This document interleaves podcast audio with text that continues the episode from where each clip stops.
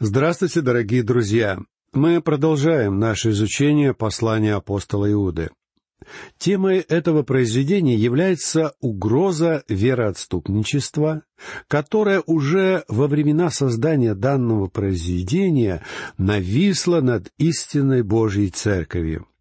Как мы знаем, вероотступничество — это уход людей от истинной веры, то есть от учения апостолов. Иуда писал об отступничестве, которое должно было рано или поздно прийти. Однако сегодня мы видим, что многие из тех вещей, которые упоминаются в данном послании, уже происходят вокруг нас. Во времена Иуды отступничество можно было сравнить с крошечным облаком на горизонте. Однако в наши дни это явление уже приобрело размеры ужасающего урагана, который со всей своей яростью обрушивается на землю. В нашей прошлой лекции мы подробно говорили о том, что скрывается за понятием отступничества. Мы потратили достаточно много времени на обсуждение всего этого в силу особой важности этого вопроса для нас. А на его особую важность указывает тот факт, что в своем послании Иуда приводит нам шесть примеров отступления от Бога и от веры, имевшие место в прошлом. Но прежде чем мы обратимся к рассмотрению этих вопросов, позвольте мне напомнить вам, что же такое на самом деле отступничество. В греческом языке это слово «афистемаи», и в словаре греческого языка приводится следующее значение этого слова — удалять, устранять, уходить или отдаляться. Лично я придерживаюсь мнения, что данное слово имеет двоякое значение. Например, когда это слово используется во втором послании к фессалоникийцам, оно означает удаление церкви из этого мира, в своем втором послании к фессалоникийцам апостол Павел говорит о восхищении церкви. Восхищение, то есть уход или удаление церкви из этого мира должно произойти перед наступлением окончательного отступничества. Интересно, что концепция восхищения описывается все тем же термином — афистемаи, в свою очередь, устранение верующих из этого мира будет вести к полному отступлению людей от веры. Наш Господь Иисус Христос как-то задал своим ученикам следующий вопрос. «Сын человеческий, придя, найдет ли веру на земле?» Интересно, что если обратиться к тексту оригинала 18 главы Евангелия от Луки, то в греческом языке формулировка данного вопроса подразумевает негативный ответ. Поэтому ответ на слова Господа должен звучать отрицательно. Иными словами, возвратившись на эту землю, Господь не найдет на земле веры. Это будет полнейший уход от веры полнейшее отступничество. Однако все это не может произойти до тех пор, пока истинные верующие не удалены из этого мира. Причем данное событие может случиться абсолютно в любой момент. Тем не менее, наступление окончательного отступничества будет предварять постепенный, но неуклонный уход людей от веры и от Бога. Именно об этом постепенном и нередко незаметном процессе и предупреждает своих читателей в своем послании Иуда. Прочтем третий и четвертый стихи. «Возлюбленные, имея все усердие писать вам об общем спасении, я почел за нужное написать вам увещание, подвязаться за веру, однажды преданную святым. Ибо вкрались некоторые люди, издревле предназначены к всему осуждению, нечестивые, обращающие благодать Бога нашего в повод к распутству и отвергающиеся единого владыки Бога и Господа нашего Иисуса Христа. И далее Иуда приводит несколько примеров подобного отступничества, которое происходило в прошлом. Сегодня я бы хотел поговорить о трех примерах этого явления. Первый пример это пример детей Израиля. Прочтем пятый стих. Я хочу напомнить вам, уже знающим это, что Господь, избавив народ из земли египетской, потом неверовавших погубил.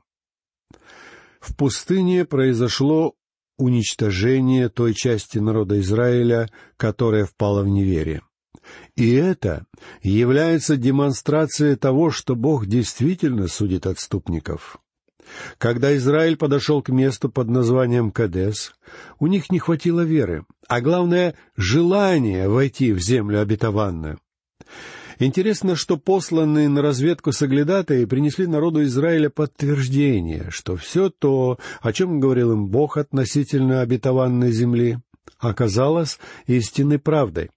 Однако при этом сами соглядатые, за исключением Иисуса Навина и Халева, не поверили в то, что Бог способен ввести их в эту землю. Их неверие оказало влияние на израильтян, которые предпочли поверить мнению большинства. Поначалу евреи даже не желали верить в то, что перед ними лежит действительно богатая и обильная земля.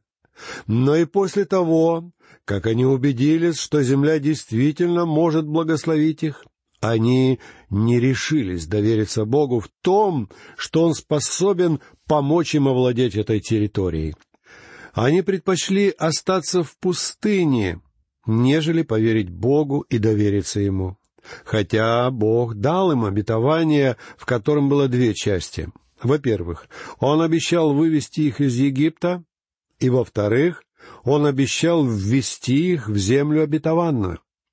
Действия Израиля являются типичным примером отступничества, то есть ухода от веры. Божий народ отступил от того основания, благодаря которому им удалось покинуть Египет. Вот почему неверие Израиля возвратило их обратно в пустыню, где Бог удерживал их в течение долгих тридцати восьми лет, до тех пор, пока не умерли все представители взрослого поколения, за исключением все тех же Халева и Иисуса Навина. Любопытно отметить, что дети Израиля использовали своих детей как оправдание своего нежелания идти в обетованную землю. Мы читаем это в 14 главе книги чисел. Израильтяне говорили, «И для чего Господь ведет нас в землю сию, чтобы мы пали от меча? Жены наши и дети наши достанутся в добычу врагам не лучше ли нам возвратиться в Египет? В ответ на это Бог сказал им, «Детей ваших, о которых вы говорили, что они достанутся в добычу врагам, я введу туда, и они узнают землю, которую вы презрели». Друзья мои, в нашей собственной жизни мы порой используем благополучие наших детей в качестве оправдания нашего нежелания служить Господу. И хотя данная отговорка звучит весьма мудро и даже благородно, на самом деле она подразумевает сомнение в том, что Бог печется о наших детях. Поэтому очень важно понять, друзья мои, что наш Бог позаботится не только о нас, но и о наших близких, если мы будем повиноваться Ему. Целое поколение израильтян, которые были виновны в отступлении от веры, умерло в пустыне. И только новое поколение детей Израиля сумело перейти реку Иордан и войти в обетованную землю в точности так, как обещал им Бог. При этом все умершие в пустыне евреи являются первым примером отступничества, который приводит нам Иуда. Второй пример отступничества — это восставшие против Бога ангелы, находящиеся сегодня в узах. Прочтем шестой стих. «И ангелов, не сохранивших своего достоинства, но оставивших свое жилище, соблюдает в вечных узах под мраком на суд великого дня». Я хотел бы привести вам более современный перевод этого стиха. Ангелы, которые не сумели сохранить своего изначального положения, присущего их возвышенному званию, и навеки оставили предназначенное им место обитания, находится сегодня под бдительной и неусыпной охраной в вечных оковах тьмы, ожидая предстоящего им великого судного дня. Когда-то в прошлом ангелы не сумели сохранить своей верности Бога. Каждый ангел был сотворен Богом, будучи наделен свободной волей и правом выбора. И, пользуясь своим правом выбора, некоторые из этих духовных существ оказались виновны в неповиновении и сейчас находятся в вечных узах. Очевидно, что всех падших ангелов можно разделить на две категории — те из ангелов, чье неповиновение было особенно велико, сейчас лишены свободы и содержатся в узах, ожидая суда, который должен обрушиться на них в последние дни. Другая группа падших ангелов — это бесы, которые так активно действуют в окружающем нас мире сегодня. Нет сомнений, что бесовские силы — это весьма объективная реальность. Хотя лично я считаю, что в наши дни темой бесовского влияния несколько злоупотребляют. Поэтому в нашей следующей передаче я хотел бы более подробно поговорить именно об этом вопросе. На мой взгляд, большая часть явлений, которые приписывают действию бесовских сил, на самом деле объясняются вполне естественными причинами. Но при этом нет сомнений, что некоторые из этих явлений просто невозможно объяснить какими-то естественными причинами. Именно поэтому киноиндустрия так жадно хватается за данную тему, создавая немало любопытных фильмов, посвященных вопросам демонизма. И хотя большая часть подобной кинопродукции представляет собой плод фантазии режиссеров, в основу некоторых фильмов положены реальные события. Я не имею возможности сказать это обо всех подобных кинокартинах, но некоторые из них действительно являются примерами действия сил зла, которые работают в этом мире.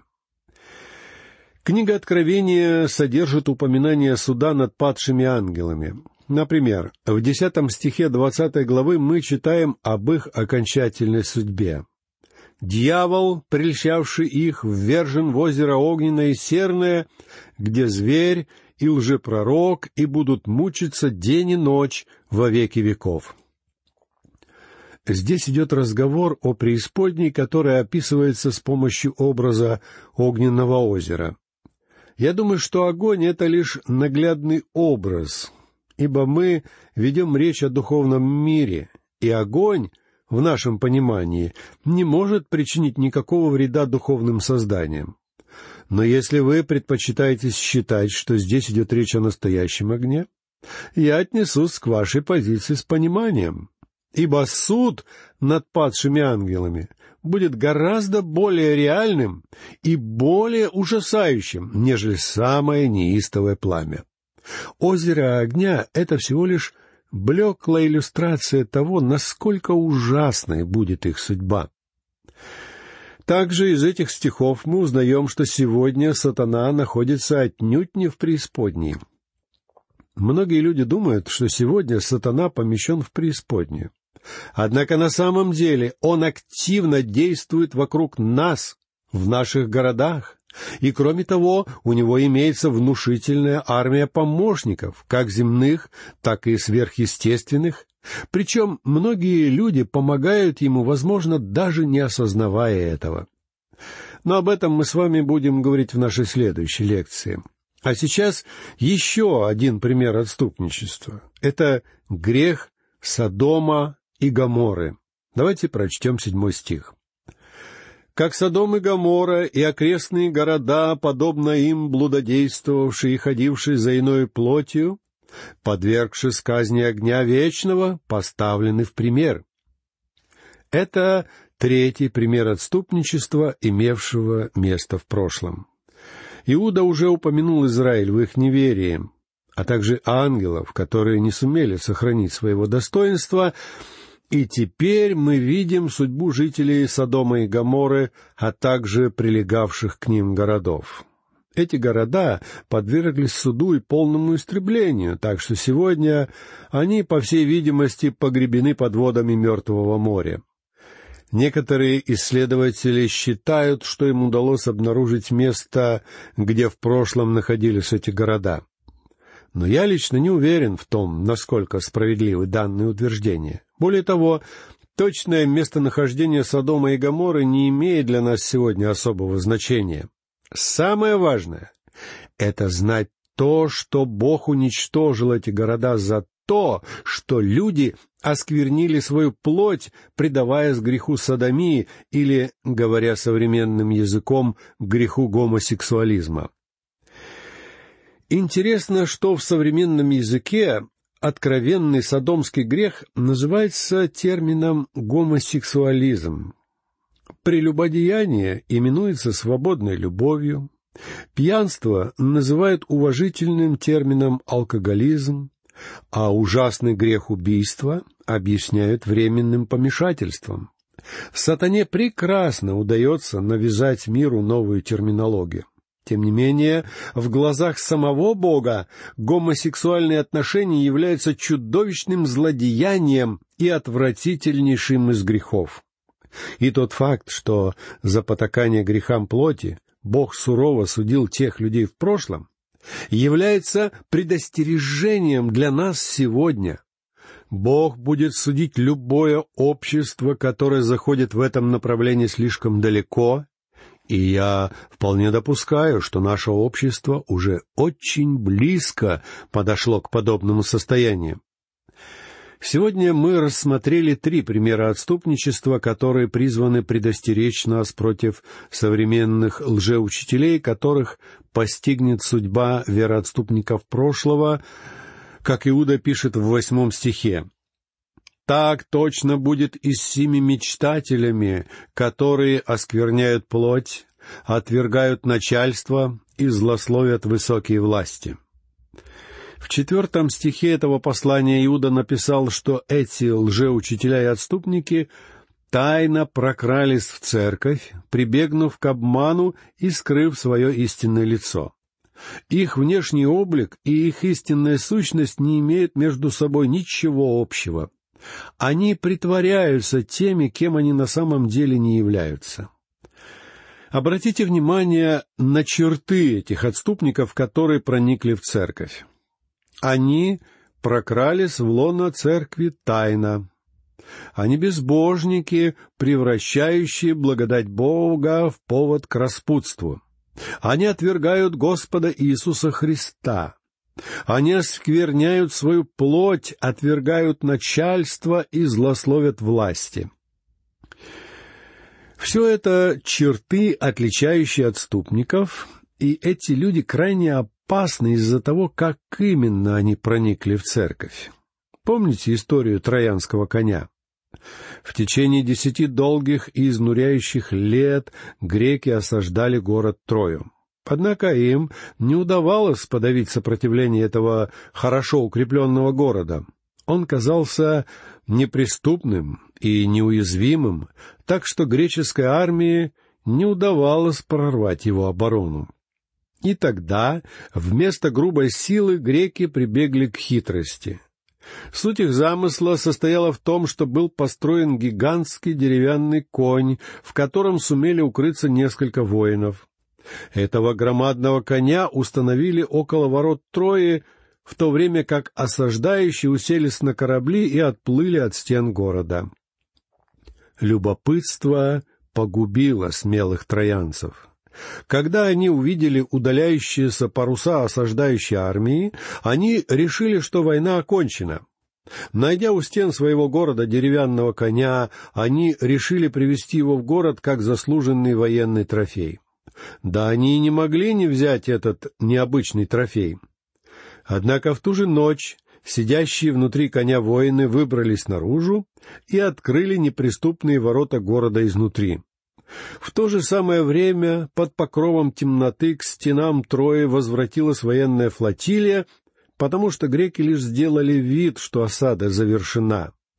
И в результате то, чего не могла сделать целая армия могущественных воинов в течение десятка лет, было совершено горсткой смельчаков изнутри самого города.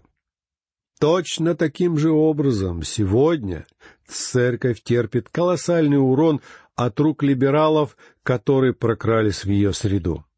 Вообще говоря, никакие внешние силы никогда не наносили церкви серьезного урона. К примеру, гонения лишь стимулировали ее рост. Но сегодня мы становимся свидетелями разрушения церкви изнутри силами внутренних врагов. Точно так же и Христос был в свое время предан изнутри, а не извне. Один из близких к нему людей предал его. Точно так же и сегодня церковь терпит предательство тех, кто проник в ее стены обманным путем. Мы должны расценивать данное послание как предупреждение о надвигающейся буре, потому что отступничество уже происходит среди нас сегодня. Я говорю это без каких-либо эмоций. В моих словах нет особой радости по поводу того, что Слово Бога доказало свою правоту, точно так же, как я не испытываю особой горести, что произошло лишь то, что должно было произойти. Я говорю все это, просто констатируя то, что уже является свершившимся фактом.